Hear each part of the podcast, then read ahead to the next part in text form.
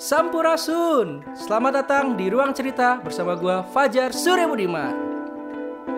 Oke, selamat datang teman-teman semua di Ruang Cerita bersama gua Fajar Surya Budiman. Seneng banget di podcast gua hari ini gua kedatangan sahabat gua yang sudah lama nggak ketemu. Terakhir gua ketemu adalah di salah satu kota eh salah satu negara yang terkenal dengan sakuranya. Dan gue waktu itu pas lama di sana, gue sangat dibantu banget sama dia. Dan kali ini gue bertemu lagi dengan dia melalui via udara via telepon. Dan gue akan uh, mengulik banyak keseharian dia selama di negeri Sakura atau di Jepang. Bagaimana dia uh, apa namanya bisa dibilang aktivitas di Jepang kala pandemi itu seperti apa. Dan gue sudah kedatangan melalui ruang cerita. Bro apa kabar bro Baik, alhamdulillah. Apa kabar? Alhamdulillah. Gila, gue terakhir ketemu lu tuh bulan November ya? Iya, tahun lalu pokoknya itu. Eh, tahun, tahun lalu. Ah, udah, udah tahun lalu. Uh -huh. Tahun lalu, cepet. Udah lama banget. Udah. Iya, November bener. November, uh. iya.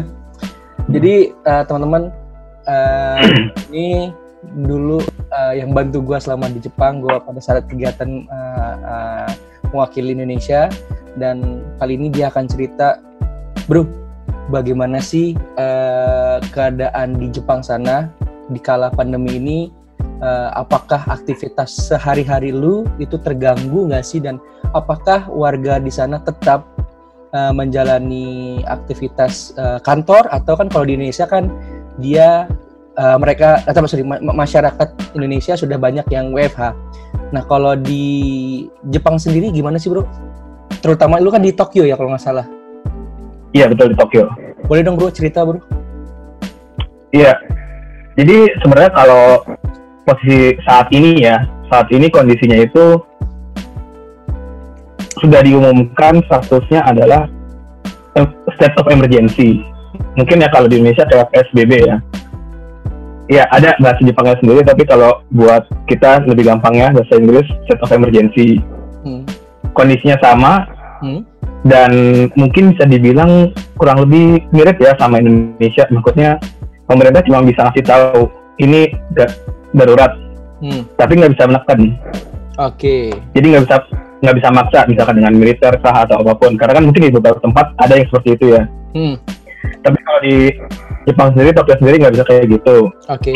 jadi cuman ya udah di darurat hmm? disarankan untuk tidak keluar terutama saat akhir minggu. Karena biasanya kalau hari kerja akhir pekan. Kalau hari kerja mungkin mau nggak mau tergantung dengan pekerjaannya.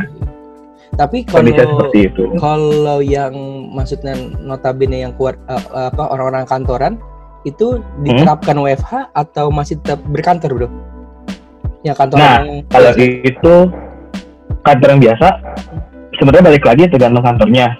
Okay. Cuman mungkin bedanya kalau di Indonesia tuh udah hampir dari lebih dari satu bulan yang lalu ya? Iya, dari Maret. Dari Maret kan ya? Maret, Maret. Hmm. Nah, sayangnya sebenarnya Tokyo itu sedikit telat. Oh iya? Karena baru diputuskannya. Jadi sebenarnya bulan Maret itu Tokyo sendiri, pemerintah Tokyo sendiri itu udah uh, kasarnya minta ke pemerintah atasnya lagi. Butuh nih dibilang state of emergency cuman belum di ibarat kata belum diiakan oh. sampai akhirnya baru April awal baru itu diiakan baru berarti sebelum makanya mulai itu masih hmm? ada aktivitas seperti biasa dong bro iya betul makanya contoh kayak gue ini baru mulai WFH itu April ini oh, iya? April iya? 10 lah kira-kira uh -uh. Oh. setelah Tokyo statementnya diterima dan bisa bikin statement resmi bahwa ini state of emergency kayak gitu. Kayak gitu. Kalau alasannya kenapa bisa macam-macam sih. Kalau kalau salah satu opini ya salah satu opini termasuk dari opini gue pribadi ada faktor juga sebelumnya kan pemerintah yang atasnya lagi pusing juga ngurusin olimpiade ya. Iya yang olimpiade 2020 uh -uh, yang yang sedikit ter bilangnya gimana ya terdelay-delay iya. keputusan apakah diadakan apa tidaknya hmm. otomatis itu pasti mempengaruhi ke keputusan state of emergency-nya si Tokyo sendiri oke okay. kemungkinan itu ada lah takut pautnya kemungkinan. Salah satunya itu. Tapi ya, ya salah satunya kemungkinan kemungkinan. Tapi mungkin bisa dicek kembali dibenarkan kalau salah. Bro, tapi gue mau nanya gitu ya. Kalau yang April itu hanya di Tokyo aja atau semua Jepang? Enggak, ada tujuh. Uh, lupa tapi namanya yang kota-kota besar kayak Tokyo, Tokyo Osaka. Uh Uh, pokoknya pertama tuh tujuh tujuh tujuh kota. Oh, Tapi kayaknya sekarang udah nambah lagi sih harusnya. Berarti yang pertama kali menerapkan yang utama itu dulu ya? Hmm, yang uh, barengan tujuh itu barengan. Oh langsung. Hmm, barengan langsung. Ditetapkan tujuh itu state of emergency. Jadi disarankan buat orang-orang yang eh, nggak uh, berkepentingan gak usah keluar. Kalau nggak salah sih itu kebetulan pas April awal itu tuh kebetulan ada apa gitu kayaknya ada libur sesuatu deh jadi akhir minggunya itu bisa sekalian dikasih tahu hmm. akhir minggu ini jangan keluar ke mana-mana nah itu mulai dari itu pada orang-orang pada di rumah nah kalau pada dulu apa enggak itu sebenarnya di Indonesia kan beda-beda nih kalau di Tokyo gimana sih awal-awal awal-awal emang sama nih kurang kurang efek tapi okay. sebenarnya kalau lihat lagi sekarang huh? relatif nurut sih. Oh ya? Soalnya kalau uh, karena gue pribadi sebenarnya masih harus nih ke kantor hmm. beberapa untuk beberapa kebutuhan ya, hmm. yang kebutuhannya harus dikerjakan di kantor. Oke. Okay. Itu pas berangkat huh? lumayan signifikan jumlah oh. pengguna keretanya signifikan. Turun turun agak turun drastis ya? Iya. Uh, misalkan satu satu kereta jalur hmm. kereta yang paling ramai itu Yamanote. Hmm itu tiap pagi gue nih gitu hmm? uh, sekarang begitu udah mulai WFH gini semuanya hmm.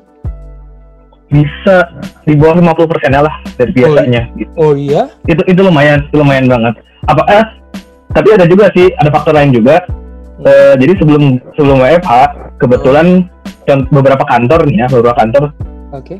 kayak kantor gue juga huh? itu menerapkan penggeseran waktu di shift maksudnya? Jadi nggak datang, ya di shift jadi nggak datang jam 9 tapi jam 10 atau jam 8. Oke. Okay. Demi ngindarin si rush hour. Uh. Nah itu jam 10 itu bisa di bawah 50% sekarang. Nggak tahu kalau jam 9 ya, belum pernah datang lagi. Tapi bro, uh, untuk yang lu lihat nih ya, yang lu lihat dari pandang hmm. mata lu, sudut pandang lu, uh, ada penurunan drastis di pariwisata nggak sih bro? Gitu kalau pariwisata banyak bangetnya enggak tapi gue nemuin satu hal yang menarik hmm, apa tuh jadi ini uh, biasanya akhir minggu Jumat gitu gue pulang kantor uh, nyari dinernya itu hmm. ke kare halal okay. di Akihabara oke okay. Koko kari itu kare halal yang otomat yang sebenarnya cabang kare biasanya ada hmm. yang nggak halalnya hmm. tapi ini ada khusus satu halal otomatis kita tahu hmm. pasarnya cuman akan foreigner. Yeah. ya mungkin orang lokal kan orang lokal udah tahu ada yang lain yang biasa. Iya jadi yang ini nggak ada. jadi kebanyakan datang lah ya gitu ya. Betul. Biasanya datang ke situ itu ngantri. Begitu sampai tunggu di luar. Oh, iya? bangsa dua apa tiga lah. Ah, biasanya. Selalu rame. Sama foreigner dari dari macam-macam negara gitu. Karena mungkin yang halal terbatas itu kare gitu khas tapi bulan akhir April lah pas masih sebelum WFH hmm. terakhir ke sana datang hmm. plong kosong. Serius? Serius. Datang uh. kan biasa ya iseng ngajak ngobrol sama orang yang nyiap nyiapin gitu ya. Uh. tanya uh gimana? Kata dia aduh sepi nih hari ini. Mungkin ada gara-gara udah banyak yang mulai nggak bepergian kayaknya katanya gitu dan itu dan itu gitu. berdampak banget kali ya bro ya buat uh, uh, apa pun baik itu dari uh, pariwisata ataupun yang kuliner mungkin sangat berdampak sekarang ya di Jepang ya. Iya betul harusnya. Terus oh, satu oh, juga bro? mall uh, sebenarnya ya sayangnya mall kan jarang-jarang ke mall juga. Dan sebenarnya mall di sini juga. Gimana ya sedikit beda sebenarnya kalau mau disamain image sama di Indonesia. Oke. Okay. Karena maksudnya ada ada poin-poin yang lain juga yang bisa datengin. Hmm. Kalau Indonesia ke sana kayak shopping mall itu jadi terpusat gitu kan tempat orang datang gitu kan. Hmm. Harusnya sih beberapa tutup mulai dari minggu kedua April. Oke. Okay. Sampai awal Mei ini. Karena di awal Mei ini persis mulai minggu depan ini ada libur panjang satu hampir satu minggu namanya Golden Week di sini. Oh, okay. Kebanyakan toko-toko itu ada tutup. Harusnya sih mall-mall juga toko-tokonya pada tutup dari tengah April sampai 6 Mei besok ini. Dan itu emang setiap tahun rutin Golden Week itu ada uh, event itu? Kalau Golden Week emang itu libur nasional ada sekitar tiga, macam tiga hari di satu minggu, jadi berturut-turut gitu di awal Mei. Di awal Mei. Oh. Jadi Betul. Jadi kayaknya pemerintah Tokyo pun masang waktu state of emergency itu disesuaikan sama itu hmm. sampai tanggal 6 hmm. itu state of emergency. Hmm. Mungkin kasih bintang akan berlanjut kalau keadaan khusus. Ya keadaan keadaannya masih uh, belum stabil apa lagi. Mm -hmm. Tapi dengan make apa ya milestone itu si Golden Week itu dia bisa enak buat yang lain juga toko-toko misalkan ada di daerah uh, Ueno hmm. itu ada pasar kayak bisa bilang kayak Asian Market gitu Ameoko misalkan namanya uh. itu tuh biasanya rame banget uh. terakhir ke sana pas waktu udah mulai WFH pas udah mulai WFH sih ya tapi uh. pas harus ke kantor uh. pulangnya ke sana dulu sebentar itu tutup semua toko oh ya mm -hmm. terus iseng ternyata ada satu yang buka nih tukang kebab hmm. tanya. Hmm. ini pada tutup. Oh iya tutup dari uh, dari pertengahan April nanti sampai Golden Week. Oke. Abis Golden Week nanti dia tunggu pengumuman lagi. Kalau dia disuruh buka buka. Tapi kalau tutup tutup lagi gitu. Betul. Uh, kalau aktivitas yang lu lihat misalkan uh, pelajar tuh bro. Kan kalau di Indonesia hmm. kan uh, hampir mereka semua di belajar dari rumah kayak gitu kan. Nah, hmm. kalau di Tokyo sendiri yang lu lihat apakah itu diterapkan belajar dari rumah atau mereka masih bersekolah hingga sekarang? Nah, kalau kemarin itu mungkin Mas ma Iya, masalahnya kan di sini April itu startnya startnya tahun ajaran baru oh, di Jepang itu. Oh, April itu tahun ajaran baru. April. Nah, jadi enaknya Jepang itu April itu start segalanya. Start hmm. fiscal year, start uh, tahun ajaran baru dan segala macamnya. Itu juga kemarin sempat kena imbasnya tuh. Hmm. Setahu gua sih semua di rumah. Oke. Okay. Hmm. Jadi uh, kurang tahu nih ya kalau yang sekolah banget. Karena kebetulan nggak ada yang benar-benar dilihat langsung ya. Maka teman siapa yang udah punya anak di sekolah bagaimana kurang lihat tapi kalau teman-teman yang mahasiswa hmm. itu beberapa kelasnya online. Oh. kayak contoh di kampus gue yang dulu hmm? itu makanya online. Karena masuk kampus itu dilarang. Kecuali emang ada kebutuhan khusus banget. Baru dia masuk gitu ya? Uh, itu pun yang boleh masuk pun yang punya identitas oh. uh, apa bilangnya? Ya identitas uh, kampus gitu kan? Hmm, hmm, Masy uh, masyarakat kampus. Apa istilahnya? Ya itulah. Hmm. terus hal unik apa yang lu rasakan selama uh, pandemi ini di Jepang bro? Yang menurut lu menurut lu ini sebetulnya ini unik nih nggak ada di Indonesia gitu. Ada nggak sih yang lu rasain? Sebenarnya ada yang menarik sekarang tapi masih kurang jelas kalau buat gue buat gue infonya jadi yang menarik adalah mungkin sedikit menuai pro kontra, yaitu beberapa kebijakan pemerintah di sini. Oke. Okay. Contohnya? Koreksi mungkin buat yang dengar bisa dikoreksi uh. kalau gua ada yang salah uh, informasi, tapi okay. ini yang gua dapat uh. uh, beberapa kali pemerintahannya ini dipermasalahkan. Pertama, waktu akhirnya dikatakan semua orang pakai harus pakai masker. Oke. Okay. Perdana Menterinya uh, membuat kebijakan membagikan masker dua dua lembar, bilang lembar, hmm, dua buah, nah, dua buah, ha?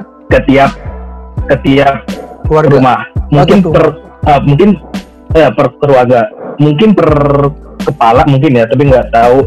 Dan nggak tahu itu bagaimana prosedurnya. Tapi banyak yang mempermasalahkannya.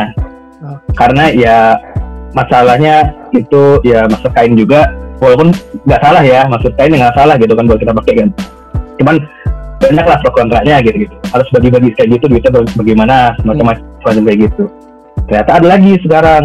Hmm. kan tadi kayak gue bilang sebelumnya bisnis banyak yang berhenti setelah tengah April sampai Golden Week hmm.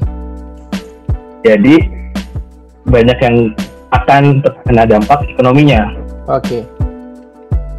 ada yang baru sekarang yang lagi hangat adalah pemerintah Jepang mengambil kebijakan untuk memberikan bantuan hmm.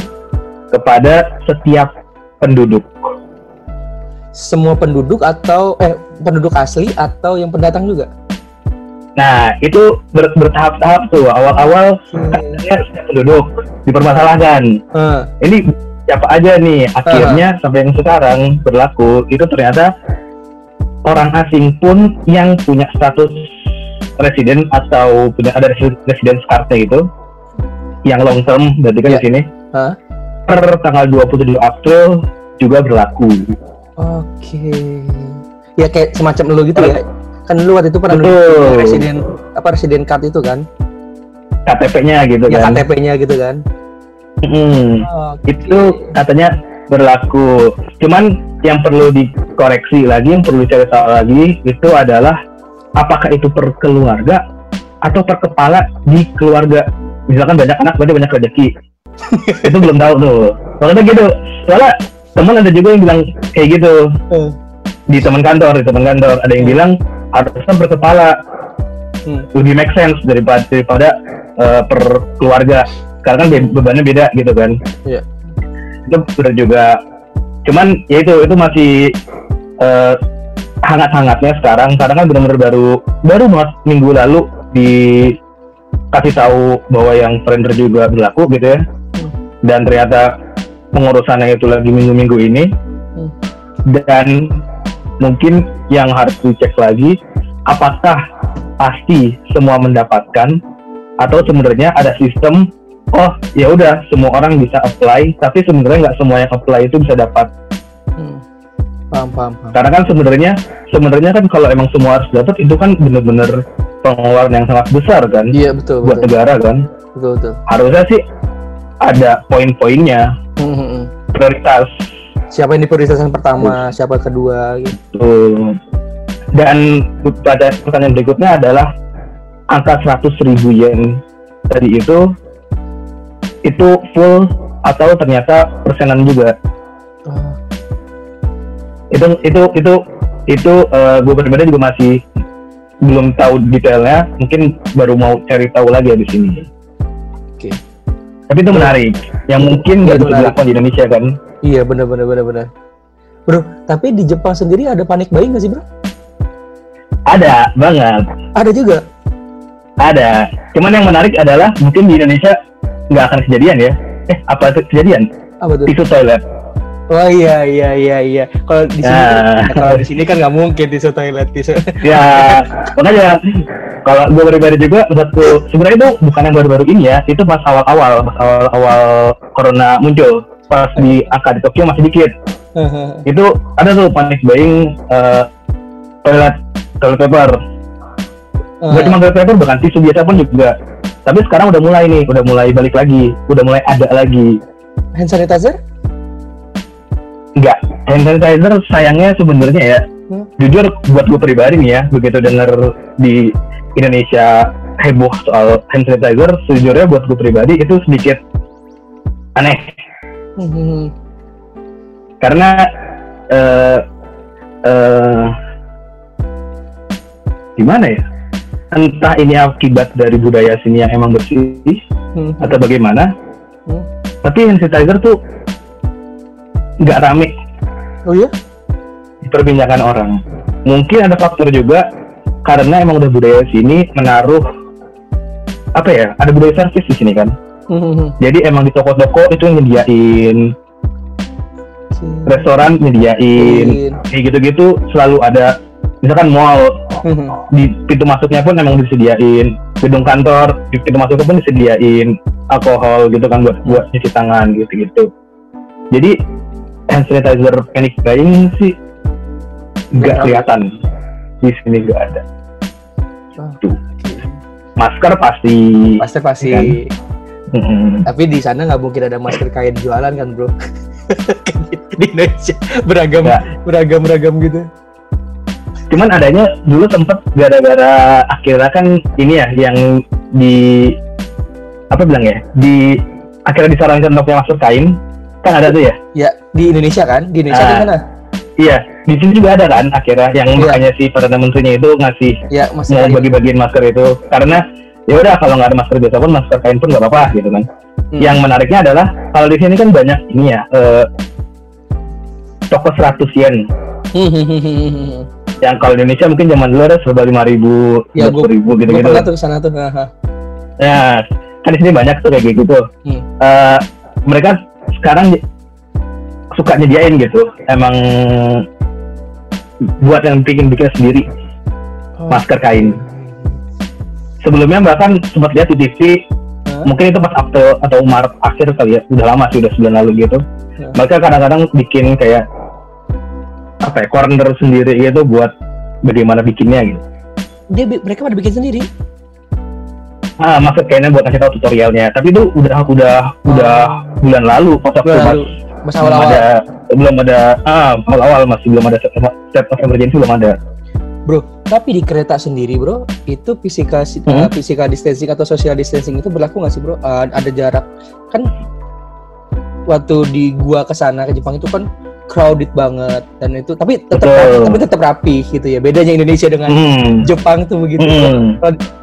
Tetap tuh antrinya oke lah, uh, apa uh, bertata. Nah itu sekarang di uh, pada zaman uh, sorry pada saat uh, pandemi ini itu physical distancing antara satu orang itu dan di dalam itu juga berlaku dengan detail nggak bro di Jepang bro?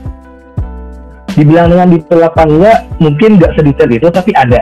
Jadi Hmm. eh, di kereta udah mulai banyak kelihatan orang lebih milih itu di selang satu orang Iya, kursinya. Iya. jadi selang-selang-selang terus biasanya kalau orang yang concern itu begitu masuk terus ternyata selang-selangnya itu udah penuh Hmm. ya udah nggak akan duduk dia milih diri Oke.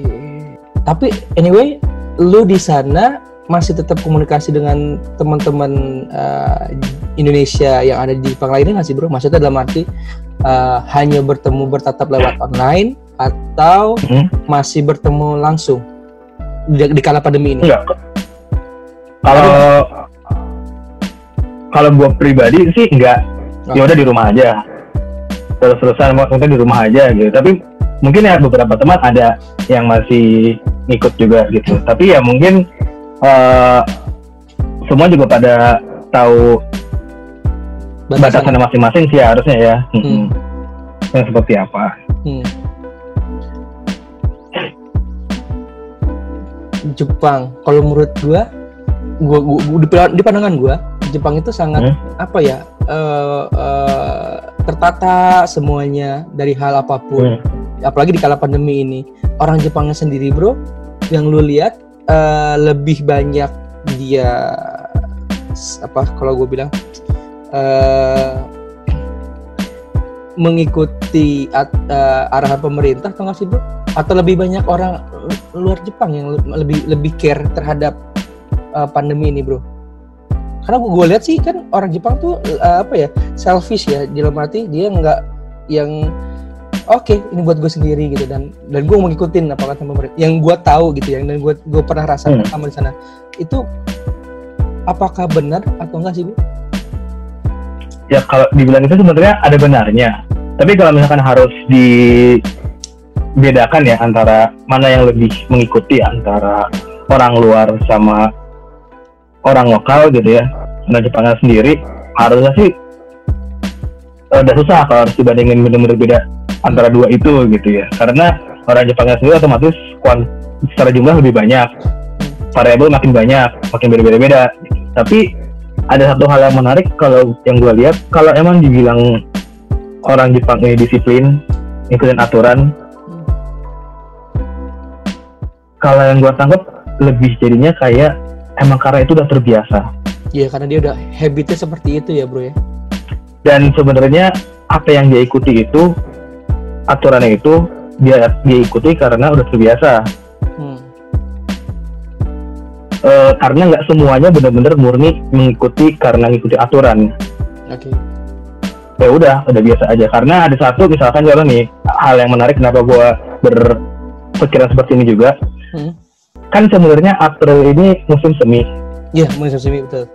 kemarin pas zaman zamannya pas zaman zamannya mulai state state of emergency sakura pas mekar mekarnya Oke. Terus, bahkan pas April awal. awal banget kemarin itu ada satu kejadian unik di mana sakura mekar salju turun Oh iya? Ah, itu setelah 50 berapa tahun Hmm. yang lalu kejadian baru lagi kejadian gitu itu kan menarik banget buat orang luar berarti kan Iya benar. Kita tekenin bahwa di sini poinnya adalah musim sakura Iya. itu aja sebenarnya masih banyak yang keluar Foto. orang sini karena ataupun apa gitu. ah, karena masalahnya sakura cuma seminggu Hmm. akhirnya di satu tempat ya yang paling ramai misalkan ka- namanya Ueno Ya Weno. di Ueno ada spot uh, spot sakura yang bagus gitu biasanya orang-orang kalau keadaan normal itu bakal gelar stiker duduk-duduk Hmm. ke sana makan-makan minum-minum sambil nikmatin sakura gitu ya. ini karena mungkin pemerintah juga tahu nggak bisa kalau cuma sekedar kasih tahu Hmm. harus pakai polystyrene Oh iya? Mm-mm. berarti kan tandanya ya mau nggak mau untuk Iya. keadaan yang kayak gini yang tiba-tiba abnormal ya Hmm. harus pemerintah juga turun tangan secara tegas Hmm. buat kasih tahu bukan berarti kita bisa mentang-mentang oh nggak apa-apa orang kita ngikutin peraturan ya udah kasih aja peraturan pasti diikutin kok Hmm. nyataannya ternyata mereka juga udah tahu nggak bisa seperti itu mungkin itu juga yang bisa jadikan pelajaran bahwa di satu satu sisi emang harus pemerintah yang punya ambil tangan paling besar ya Andil lah ya. andil ha. Bro, apa yang lu kangenin dari Indonesia selama Ramadan ini, Bro? Entah makanan atau apa? Atau rendang kah? Kalau- kalau dari Indonesia sih yang paling-paling sebenarnya ya pasti makanan yang pertama tapi kalau berikutnya lagi di fokusin ke soal Ramadan ya Eh, sebenarnya ya azan sih sebenarnya ah, iya, azan. pokoknya eh, kadang kan ya kalau di Indonesia di mana pun ya nggak bisa dengerin gitu Iya. apalagi enaknya kan karena di Indonesia azan udah hal yang dimaklumi walaupun berbeda bahkan yang non muslim pun dengar azan pun udah nggak masalah gitu kan.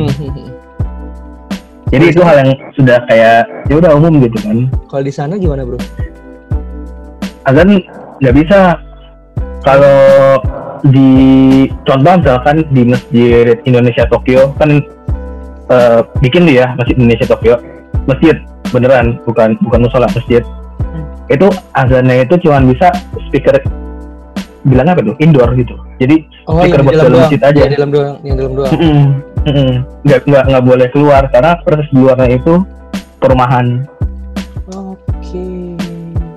semacam itu Terus lu bagaimana lu tahu kalau misalkan itu jam sekian sholat ini ya kalau kalau itu mau nggak mau cuman bisa pakai aplikasi? Aplikasi untuk zaman sekarang ini kan itu aja udah alhamdulillah loh maksudnya sekarang hidup di zaman yang udah ada Iya iya iya. digital gitu ya ada data kan nggak Hmm. tahu kalau zaman dulu gimana gitu nah Ini, rawang-rawang mungkin ya ini lu di sana sahur ataupun buka berarti lu ya melihat semua semua Hmm. lihat aplikasi gitu-gitu dan semua sendiri lu di sana. hmm Akan rencana balik bro? Ya kalau sekarang ya nggak bisa ya karena kan Iya. sampai Juni juga semua ditutup After after corona kelar ataupun eh, ya mungkin ya per corona paling disesuaikan sih biasanya kalau antara ya pas liburan sini atau pas liburan sana hmm. enaknya gitu terakhir uh, apa saran lu ataupun uh, uh, ya ini dari dari dari sudut pandang lu uh, buat teman-teman yang ada di Indonesia ataupun teman-teman yang ada di Jepang yang lagi dengar ru ruang cerita podcast gua hari ini bersama lu yang notabene mungkin dia harus masih keluar ataupun hmm. yang dia tetap harus kerja karena memang keadaan pekerjaan yang dia mengharuskan keluar ataupun yang masih bandel yang ini kan pandemi ini kan bukan main-main ya kalau kita bilang kayak gitu nah yeah. apa saran lu atau uh, uh, sudut pandang lu tentang uh, pandemi ini dan ya saran lah lebih ke saran lu untuk teman-teman netizen nih netizen budiman apalagi kan Indonesia kan netizen budimannya luar biasa bro hmm. kalau dari gue pribadi sih yang gue rasain dari sekarang ini ya hmm. mungkin kalau satu bisa jadi saran sarannya adalah yuk mari mulai sadar diri dan peduli sekitar kita takutnya apa sadari dulu diri, diri di sekitar kita ada apa aja sih karena beda-beda nih ada yang mungkin masih sendiri hmm. masih single atau mungkin sudah berkeluarga hmm. yang berkeluarga mungkin jauh lebih enak hmm. karena apa karena bisa tahu oh ada keluarga nih hmm. ada istri atau ada suami hmm. atau ada anak otomatis bisa ada pemikiran lebih untuk memproteksi diri hmm. buat buat mungkin ya orang-orang yang masih harus mencari nafkah buat keluarganya hmm. mulailah mengingat-ingat itu melindungi diri agar pulang ke rumahnya itu tidak membawa yang tidak membawa virus inilah bisa dibilang gitu kuncinya sih kalau menurut gue pribadi yang penting cuci tangan bersih bersih hmm. tidak harus berlebihan hmm. cukupnya itu cukup maksudnya kadang-kadang bisa dibilang menurut menurut gue pribadi ya terlalu panik kalau kita harus bersih-bersih semuanya. Ya. Tapi bener kita harus bersih. Yang paling penting adalah tangan, cuci tangan. Yang terakhir kalau buat masih sendiri, uh, ya udah ingatlah bahwa diri ya buat kita kita kami kami salah bukan kita kita kami kami yang masih sendiri ingatlah mungkin di depan nanti tidak akan sendiri lagi makanya jaga diri saat ini. Iya. Oke. Aduh. Bro, lu kalau keluar, kalau lu keluar masih pakai masker kan di sana? Masker, masker biasa masker kain. Masker. Tapi udah itu doang aja. Yang itu aja. Itu aja karena kan di sini juga kalau kan beli ya keluar kan kalau butuh-butuh beli biasanya ya supermarket pun mereka juga full gitu mereka pakai masker, pakai sarung tangan. Terus jam jam operasional berubah nggak? Iya, operasional berubah kalau beberapa tempat. Jadi biasanya kayak sejam atau sampai dua jam lebih cepat tutupnya. Termasuk transportasi umum? Transportasi umum enggak kayaknya. Cuman hmm. mungkin ya. Enggak 24 jam dong. Mungkin ya dikurangi dikurangi ininya apa namanya angkutan modanya totalnya totalnya kayak misalnya Shinkansen Iya. Itu kan sangat amat memakan biaya ya. Betul. Itu harusnya sih kalau nggak salah dikurangi intensitasnya. Tuh bro, kalau yang apa daerah yang selalu ramai tuh bro, cross Shibuya? Shibuya? Masih, masih ramai hmm. kali ya? Kalau nggak salah pernah ada berita, berita ngeliatin ya, udah nggak se ramai gitu biasanya.